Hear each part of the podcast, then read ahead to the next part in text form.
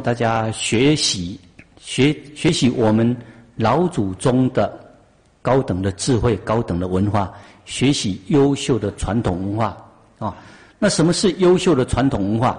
就是它这些书本里面、经典里面，它充满正向的能量，充满了光明，充满了能量，能够帮助我们成长，帮助我们开心，帮助我们。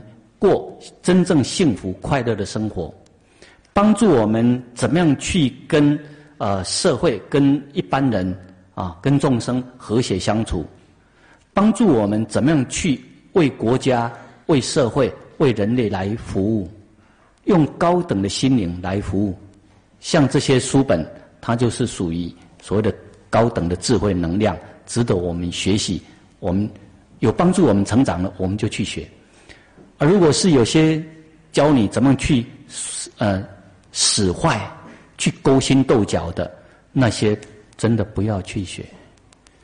那些会让你的心灵品质越来越下坠，啊，让你的心胸度量越狭窄，它会让你的生命逐渐的萎缩，逐渐的下降。所以我强调的是要学习优质的传统文化，啊，那至于道德经方面。你们一学之后，你就知道里面充满的正向的能量，充满的宇宙的真理、生命的实相，是地球上最高智慧的结晶。